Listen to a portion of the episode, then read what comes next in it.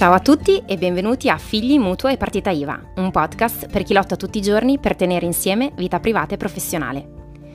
Mi chiamo Rita Bellati e ho una piccola attività individuale che si chiama My Selfie Cottage, dove aiuto le libere professioniste a fare chiarezza nei loro progetti, a gestire il loro tempo e a dare una direzione alla loro attività per raggiungere la realizzazione che desiderano.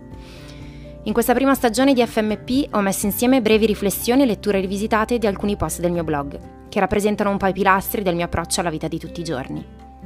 Il tentativo è quello di raccontare che è possibile guardare gli elementi critici che caratterizzano la quotidianità di moltissimi di noi con serenità e pienezza.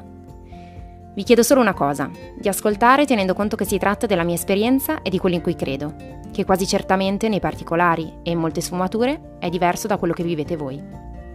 Vagliate tutto e trattenete ciò che vale, diceva San Paolo. Ecco, se potete, fate così. Buon ascolto.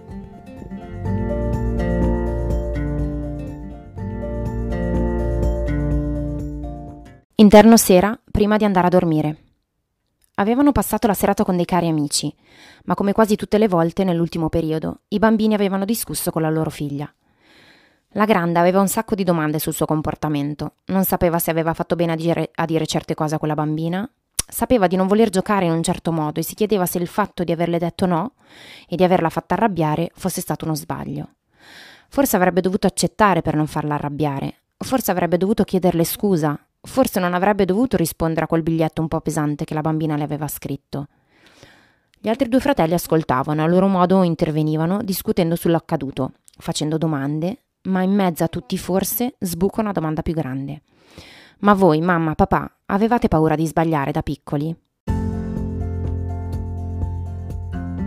Non c'è giorno che io non mi chieda se sto facendo bene il mio lavoro di genitore e non c'è giorno in cui io mi dica forse si irrita perché sbagli in continuazione. Ci scontriamo tutti i giorni con frasi del tipo i figli ti guardano, ai figli interessa l'esempio, non le parole, devi dare il buon esempio. Queste massime da buon genitore sono un po' la nostra persecuzione quotidiana, sono quelle che ci vengono scagliate contro dai teorici della pedagogia. Sanno essere macigni e io più volte mi sono detta, mamma mia, ma io e il Calda siamo un pessimo esempio per un sacco di cose. Una tra le tante, lui fuma. Io dall'altra parte urlo spesso non urlate. Insomma, nella lista del buon esempio ci sono davvero poche spunte. E allora mi sono chiesta più volte come si fa a dare il buon esempio quando la mia incapacità, la nostra incapacità è costantemente messa a nudo. Così ho pensato alle persone che guardo io, agli amici che stimo e di cui mi circondo, e mi sono accorta che di loro amo la profonda umanità. Il desiderio di essere se stessi fino in fondo, anche se questo significa essere anticonvenzionali. Delle persone che ammiro e a cui sono affezionata non amo la coerenza morale, ma il desiderio di essere ogni giorno sempre più loro stessi, vivi e soprattutto amati. E allora io non lo so se è giusto, ma il buon esempio che voglio dare io non è quello di chi fa sempre bene, di chi è moralmente impeccabile, di chi ha sempre la risposta giusta, ma di chi sa che raramente riuscirà a essere impeccabile e allora è disposto a correggersi per fare meglio il giorno dopo e se non riesce, quello dopo ancora.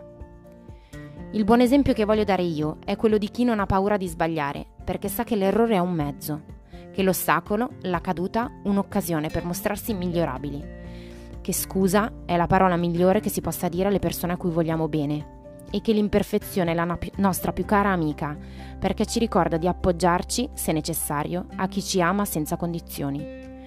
Ci muove a ricercare quell'abbraccio che tutto perdona nonostante i nostri nonostante. Non ho paura di dire ai miei figli i miei errori.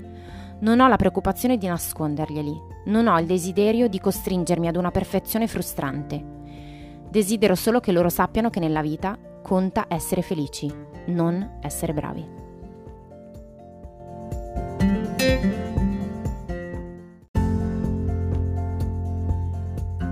Grazie per aver ascoltato FMP.